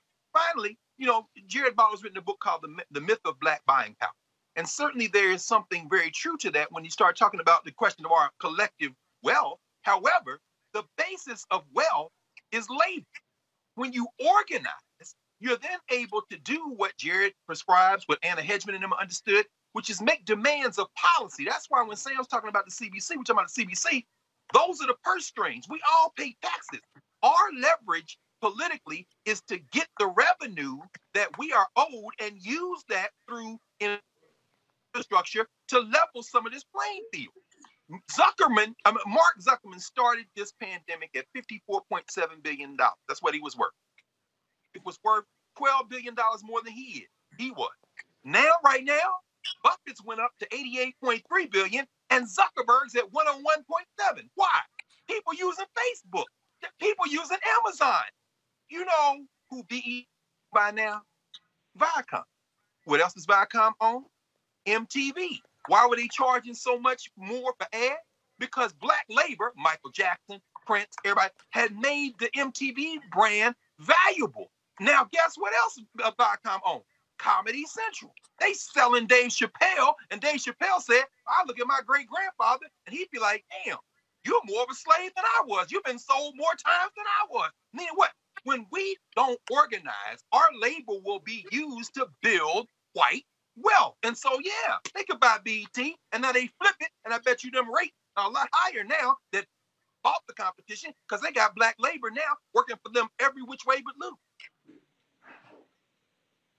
But of course, they have that. All right, folks, we talk about political power. We've been discussing that all day. That is also the case in Baton Rouge, Louisiana, where tomorrow there's going to be an actual election. That's right. It's going to be election. We're not as focused here in Atlanta, Georgia. My next guest, of course, she is the mayor of Baton Rouge, and so it's always great to have her back on the show.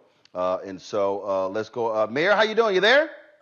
Yes, I'm here, Roland. I'm doing great. Getting ready for Victory 2020 tomorrow. First of all, Lynn Whitfield was here yesterday for John Ossoff. She told me, she sends her regards. She said, the mayor knows I'm down here in Atlanta, but if she needs my help, I'll be there. Talk about this runoff, Sharon Weston Broom, that you're having, the runoff that you're having tomorrow against your challenger. Well, of course, my challenger is a Republican who received 20% of the vote. I received 48% as the incumbent in a race of 6 other candidates. And so I have been running a campaign and running an administration on equity and inclusion. I was so engaged in the conversation that you all just had because I recognize that if you're going to have a city of peace, prosperity, and progress, you cannot have disinvested communities and think everything is fine. You have to get your D grade communities up to an A grade. You can't have one part of your community at an A, another at a D. And so this has been one of the themes and pillars of my administration. While many have embraced it, there have been some in the old regiment who think I'm doing a little bit too much for people who look like you and me. Obviously, you fell 4,000 votes short. That's going to be important to get over the top. What for you, if you are reelected, what is going to be the most important thing for you moving forward to move Baton Rouge forward?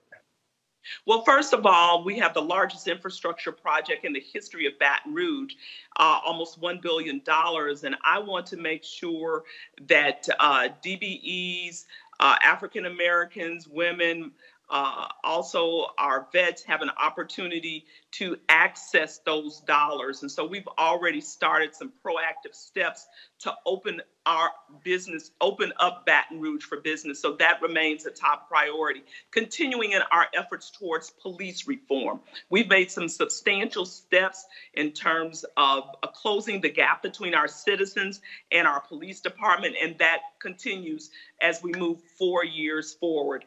And of course, as we navigate this pandemic, making sure we sustain and empower our small businesses, especially.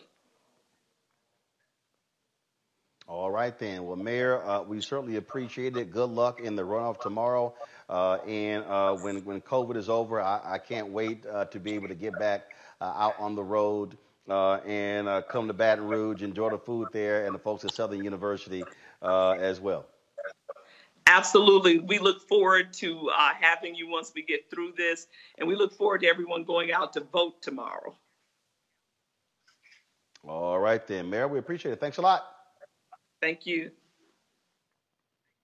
An update on a story from neighboring Texas. Crystal Mason, a black woman who was sent to jail in Texas for casting a provisional ballot when she was ineligible to vote. She's appealing to overturn her conviction. In 2018, folks, in 2018, Texas convicted her of this, because after she submitted a provisional ballot in 2016 while on supervised release for a previous tax fraud conviction. Now, Texas law prohibits people from felony convictions from voting until they completed their sentence. Now, Mason says she wasn't aware that she was ineligible to vote. Even her probation officer testified that was the case. It did not matter. They still convicted her, which caused her to be in violation of her federal parole. She had to go back into prison. She's now out, but she's been caught up in this system. And so she's appealing that conviction to the Texas Appeals Court, and we'll certainly keep you updated on what happens in that particular case there. All right, folks, Michael Collier is going to come up next. I'm going to release my panel right now, but I do want to go ahead and just do this here. So let me just do it round here. Sam, how long you been in Alpha? 44 years. Greg. 35. Spring 1985. Mustafa. Since fall 1991. Fall 91. Yep. All right, so it looks like Mustafa is the youngest one. I'm spring 1989, 31 years. And so glad to have all the brothers here. It has been a good day. I've been looking at some of the stuff out there, and also just so folk know, you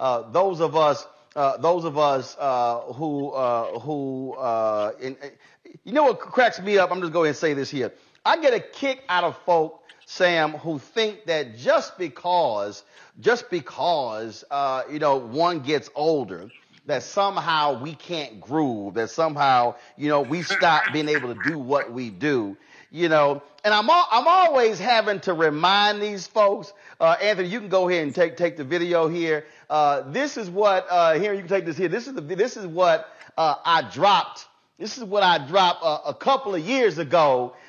This video here went viral when I was sitting here in my kitchen doing a little something. And you know, I just had to let folk know that because you know, and even some of these young alphas out here.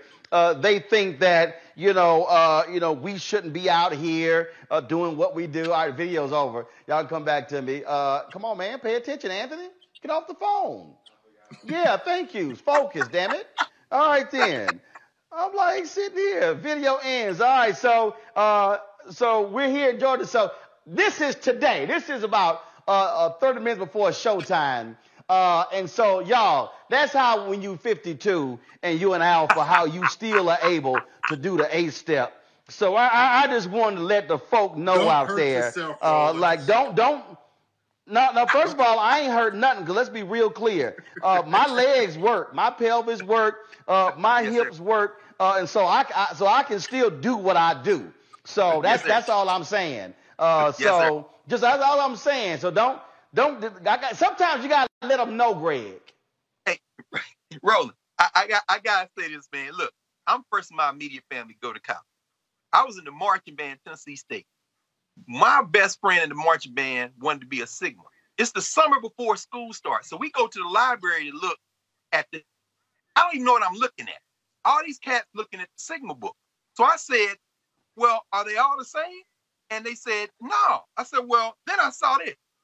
Right here, you see this book right here, and I saw the Sphinx, and I said, "Well, let me see that one." I started looking through W.E.B. Du Bois, Paul Robeson, Duke Ellington, Charles Hamlin. So then I asked a simple question. I said, "Wait, so are these guys in those other books?" They said, "No, you can only be in one." My question was, "Well, why in the hell would you want to be everybody? Martin Luther King, they all in this book. Why?" And that's when I said, "Oh, I got to be an alpha." I mean, it's common sense, brother. Everybody in this book. Who you all got in that book? Anyway. Well, you know, some folk, you know, they gotta do what they do. You know, and I would explain my Roland, you know that singing. First of all, well, when I was a student at the University of North Carolina. Service of all, we shall transcend all. Yes, sir. I was a student at the University of North Carolina. There were no alphas. And the idea of being, first of all, being on a charter line at a PWI, that's why I became an alpha. Wow. Okay. Wow. All right, then. All right, yes, Mustafa. Indeed. Mustafa, your alpha memory? I mean, I always knew I was going to be an alpha. Actually, a good friend of my mother was the dean of the law school. He was an alpha. And, you know, from an early age, I used to watch how he, you know, just how he handled himself and how he did his business. And then just like, you know, Brother Carr said, you know, after doing research and finding about all the incredible men who were alpha, I knew that I wanted to be a part of that. And then I also had learned that alphas were focused on, you know, on community service, on social justice issues. So for me, I was locked in once I heard that because I knew I wanted to be a part of something that was going to give back to my community. Mm-hmm. Mm-hmm. Now, I know we're supposed to be all about brotherhood, stuff like that, but I had to go ahead and play this on Alpha Founders Day. This is going to be the last thing I play if I let y'all go. My comedian Michael Collier's up next, so y'all don't want to miss that. But this was from 3 years ago. I was in Los Angeles on the golf course.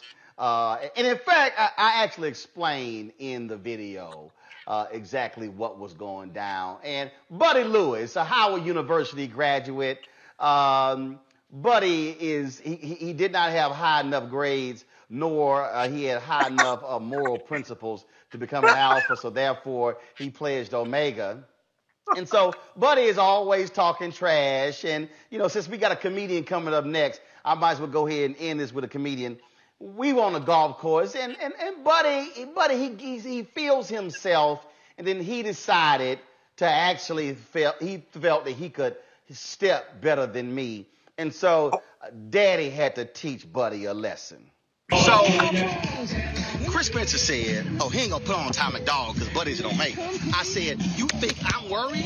Now, Buddy was hopping. The problem is, Buddy can't step anymore. Shit, Buddy actually hops. He gonna blow both knees, an ankle, all this sort of shit. So let me, since he old and he an omega, let me ensure alpha so they ask how to do it.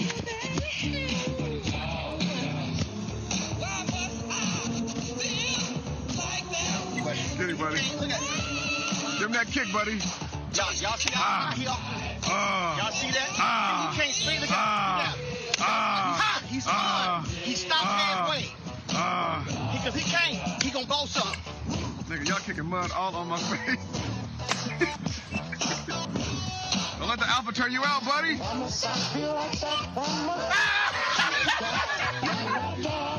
I told him alpha's his daddy. Fuck that. All I'm saying, never challenge your daddy. But who the baby father? Never challenge your daddy. I can't do that, brother. You represent for all of us who might throw their back out, brother. I ride with you on that, brother. You got that. Oh, hey, let me just be real clear, because see, y'all think I'm joking, okay? That was not, see, y'all, stop then, hold up. See, we didn't, see, I'm just letting y'all know. I'm just letting y'all know. And see, when you got that wooden floor, when you got to hit him with that A-step. Uh-oh, uh-oh, watch out. Watch out, what? I told y'all, don't play with a grown-ass man. Sam, Mustafa, Greg, I appreciate it. Thanks a bunch. Appreciate it. 06. Happy anniversary. Oh, y'all. Up next, Roland Martin Unfiltered, comedian Michael Collier's in the house. We'll be back in a moment. When the going got tough in business, David Perdue outsourced American jobs overseas. In a deposition, Perdue testified he spent most of his career outsourcing. You made a career out of outsourcing. How do you defend that? Well, defend it. I'm proud of it. When the going got tough in the Senate, Perdue hid in the airport bathroom and even stole someone's cell phone who asked him a tough question. I stole my property. When the going got tough with COVID, Perdue hid critical information while selling his own stocks. Records show that Senator David Perdue bought and sold stock shortly after a private Senate briefing on the virus. It's not just that you're a crook, Senator. You're attacking the health of the people that you represent. Now Perdue won't even face his constituents, backing out of debate after debate. Enough incompetence, deceit, corruption, division. Change has come to Georgia. Change is coming to America. Georgia needs a real senator, not a chicken Perdue. Midas Touch is responsible for the content of this advertisement. I'm John Ossoff, and too many are struggling to afford prescriptions. One change in the law would make a huge difference. See, Medicare is America's biggest buyer of prescriptions, but the drug companies bought off Congress, and they made it illegal for Medicare to negotiate lower prices. It's straight up corruption. Fighting corruption is my job. I approve this message because I'm not taking donations from corporate PACs, and I won't let the drug companies rip us off anymore. We told them the smear ads were coming, and that's exactly what happened. You would think that Kelly Loeffler might have something good to say about herself if she really wants to represent Georgia. Instead, she's trying to scare people by taking things I've said out of context from over 25 years of being a pastor. But I think Georgians will see her ads for what they are. Don't you? I'm Raphael Warnock, and we approve this message. We know what this is. It's Kelly Loeffler trying to play the race card to divide us. It's meant to scare you. It doesn't change anything or help any of us. This is the old politics. Georgia's too busy to hate. Our state should be a leader in business, education, science, sports. Don't let Kelly Loeffler take us back. Vote for the better Georgia. The Lincoln Project is responsible for the content of this advertising. All right, folks, December 16th, BET is going to have a new holiday Christmas movie coming out. It's called Holiday Heartbreak, starring comedian Michael Collier. Michael hit me up. He was like, man, he said, I got to come on the show. I got a Christmas movie. Michael Collier, what's up? Man, I'm loving you as usual. I'm loving your show, loving what you bring, man. Y'all was talking about stepping, though. I thought y'all meant like that Chicago South Side stepping, but you meant fraternity stepping. You and Buddy Lewis, who is actually, he's crazy for real. He's like certified. Buddy Lewis, one of them guys you used to be able to take to an institution and you hand them to the people and they just give you $75. You gotta ask no questions or nothing. You know, so y'all was doing a whole different kind of step. How you doing, brother? Oh, man, I'm all good. We're here in Atlanta. We're actually here in Atlanta, of course. We're covering the Georgia Senate runoff, so we're on the road, but it's always good to talk with you. And so you got this movie, the holiday movie coming up, and first of all, when the hell do we reach the point where there are 7,489 Christmas movies? Well, because right now, everybody's stuck in the house with COVID. And everybody's scared. Everybody's nervous. They done lost their job. They ain't nobody working. And people need to be able to laugh and feel comfort and feel home. So this is like a Christmas marathon. But our show is going to be the classic. Holiday Heartbreak? Come on, player. I got A.J. Johnson, you know, who played Tyrese's mom and baby boy. You know, I got Country Wayne, who's, man, this dude is so funny. He can say anything. He can say peanut butter, and it's funny. He can say curtain rod, and it's funny. My daughter, played by Marion Bashir, who's fine as frog's hair. You ever see frog hair? You can't see it. It's too damn fine. She plays the daughter who tried to get hijacked by crazy-ass Country Wayne. And, I mean, it's just off the chain. It's got a great, great cast. Even fine Lisa Ray. She played the voodoo woman who put the spell on me. Oh, it's good. It's good. Now, somebody put on here on I'm looking at our Facebook and our YouTube chat, and they asked, they said, so is Michael playing Santa Claus? They talking about your beard. Yes, I am. I'm doing Santa. It's the black Santa. We've been waiting for him forever, because you know white Santa can't come nowhere in my hood. I live in Inglewood, and if he come in there, especially wearing that red, oh, it's going down. You know, no, I play the father. You know, and I have to go through this journey, man. I got to save people. I think I'm saving people, but I really saved myself. This show really is about love, the power of love, and how you treat people. If you don't treat them right, about karma, what's going to come back and bite you. But it is hilarious. It's a great story, and I'm halfway cute in it, too. Thank you very much. You talk about all the folks in there. The thesis is quite simple. As well, let's just say, so your character, were you to play a player back in the day, and is it coming back to haunt you? Exactly. I'm player.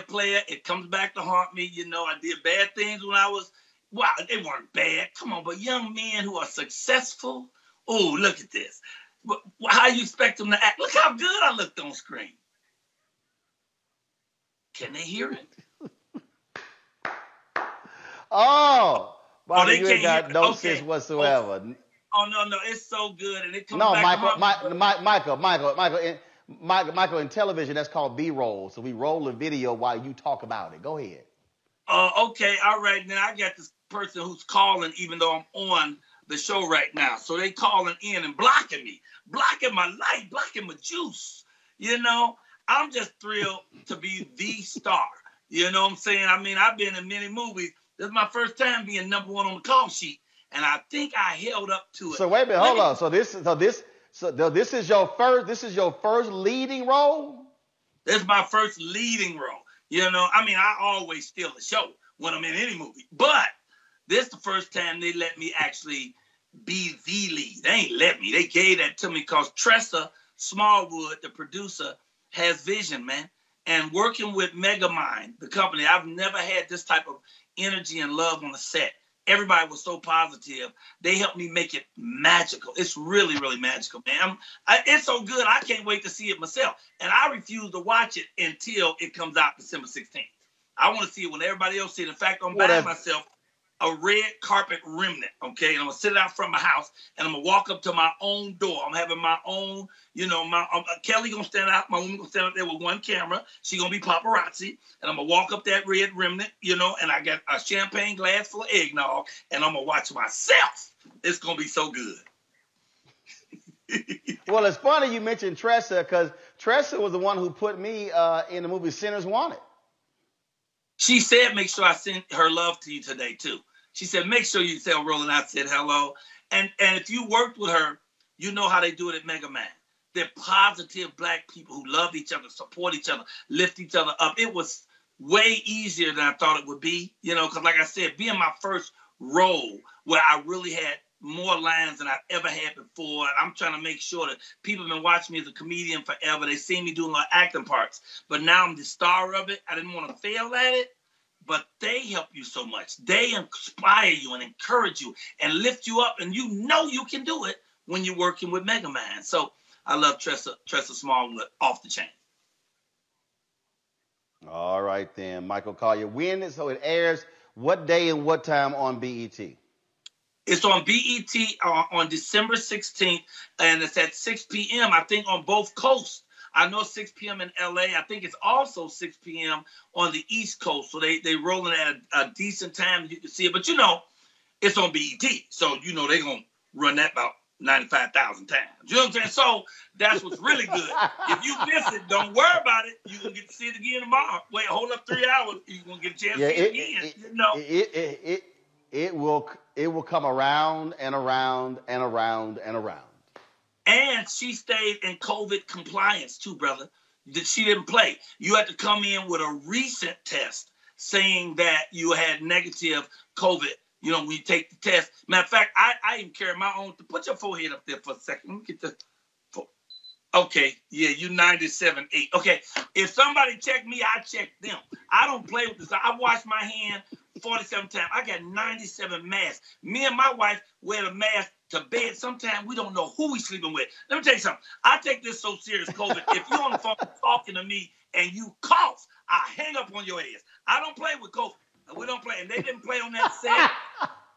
You had to show up ready. They test us every day. Every 3 days, they test your blood. You couldn't be there unless you was right. So she does it right, brother. Could I just mention also my morning show, like while I'm here with your big audience? I have a morning show called the Michael Collier Morning Show at 7 a.m., 5 days a week, because I think people are so stressed out. They're more damaged by the stress and the fear of COVID than actually COVID itself. So we have a place where you can come and laugh and pray every day. Just go to YouTube and put in the Michael Collier Morning Show. It is so good. And now every day we talk about the movie on there. All right. I love you, bro. Of course you do. Michael, somebody on YouTube said, he funny. What's his cash app? They want to tip you. Oh, God bless you for even saying that. My Cash App is so easy. I like to make it easy for other people to give me their money, Roland. Okay, my Cash App is $Michael Collier's Money. $Michael Collier's Money. And with this COVID going on, everybody out of work, I want you to know I'm available for everything. I'm doing weddings, divorces, Passover, hangover. I do a party in a phone booth if you promise to call. So thank you, King. I appreciate you so much. It's called Holiday Heartbreak. It is so good, man. I can't wait to see it. All right, Michael Collier, always a pleasure, my brother. I appreciate it. Thanks a lot. Blessings. Thank you, Roland. God bless you, man. Happy holiday. Thank you very much. Yes, sir. Thank you very much. Folks, that's it for us. Don't forget, if you want to support Roland Martin Unfiltered. Look, y'all, ain't no show like this here where you can have your political breakdown, your economic breakdown. You can have great panelists like Mustafa Santiago Ali, Sam Fullwood, Dr. Greg Carr, the mayor of Baton Rouge. I mean, I'm talking about, the top black economists. Then, of course, you top that thing off with my man Michael Collier. Then, of course, y'all ain't gonna have no other host doing no A-step. Come on now, Anderson Cooper ain't gonna do this. Jake Tapper can't do this. Chris, y'all know that boy Chris can't do this. They ain't gonna, Lawrence O'Donnell not gonna do that. And none of them fools at Fox got any rhythm. So we want y'all to support what we do. We are here in Atlanta, Georgia. We're going to be traveling all across the state covering this race. It's going to be absolutely fabulous, y'all. Tomorrow, listen to me, tomorrow, 1 p.m. Eastern, we are going to be live streaming the Raphael Warnock, John Ossoff rally. Then on Sunday is the debate with Warnock and Kelly Loeffler. David Perdue will not debate Ossoff. Ossoff will be by himself. We have gotten permission from the Atlanta Press Club to stream that. We're going to actually be, hold on, let me tell y'all where I'm going to be. We're going to be in, they sent to me, hold on, this is important, because if y'all are in Georgia, we want y'all to come out. There's going to be a drive-in debate watch party. Y'all hear me? Drive-in. It's called Dinner and Debate Drive-In. Black Voters Matter. It's going to be in Thomasville and Warner Robins. I'm going to be there with them. I will be there. We're going to have a pre-show. We're going to show the debate. And then we're going to have a great time. That's going to be on Sunday beginning at 4 p.m. Okay? So, support what we do, y'all. Cash out. $RM Unfiltered. PayPal.me/RMartinUnfiltered. Venmo.com is /RM Unfiltered. Zelle is Roland at RolandSMartin.com. Money order sent to New Vision Media, NU, Vision Media Inc., 1625 K Street Northwest, Washington, D.C. First of all, 1625 K Street Northwest, Suite 400, Washington, D.C., 2006. My man Keenan sent me this note here. We have 15,505 members of our fan club. Is that number right? Yes. 15,505. Y'all, we want to end the year with 20,000. So we are, again, we're less than 5,000 away. Join our fan club. We ask $50 each for the course of the year, $4.19 a month, 13 cents a day.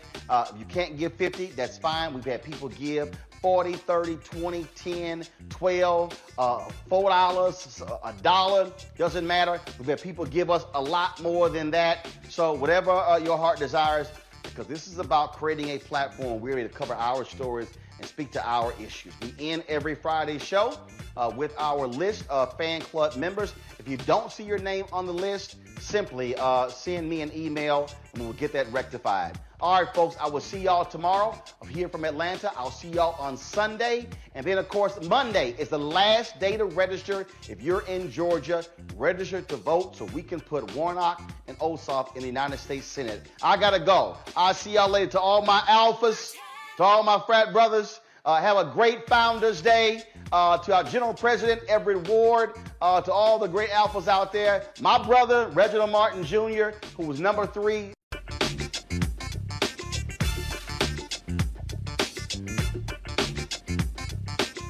everyone. This is Molly and Matt, and we're the hosts of Grown Up Stuff, How to Adult, a podcast from Ruby Studio and iHeart Podcasts. It's a show dedicated to helping you figure out the trickiest parts of adulting. Like how to start planning for retirement, creating a healthy skincare routine, understanding when and how much to tip someone, and so much more. Let's learn about all of it and then some. Listen to Grown Up Stuff, How to Adult on America's #1 podcast network, iHeart. Open your free iHeart app and search Grown Up Stuff. Grown Up Stuff. Snakes, zombies, sharks, heights, speaking in public. The list of fears is endless. But while you're clutching your blanket in the dark, wondering if that sound in the hall was actually a footstep, the real danger is in your hand, when you're behind the wheel. And while you might think a great white shark is scary, what's really terrifying and even deadly is distracted driving. Eyes forward, don't drive distracted. Brought to you by NHTSA and the Ad Council. It's The Breakfast Club, the world's most dangerous morning show. Hey! Angela Yee is kind of like the big sister that always pokes you in the forehead. That's not how it goes? That's not how anything goes. Yemi's really like a robot. One of the best DJs ever. Believe that. Charlamagne is the wild card. And I'm about to give somebody the credit they deserve for being stupid. I know that's right. What is wrong with you? Oh. Listen to The Breakfast Club weekday mornings from 6 to 10 on 106.7 The Beat. Columbus' real hip hop and R&B.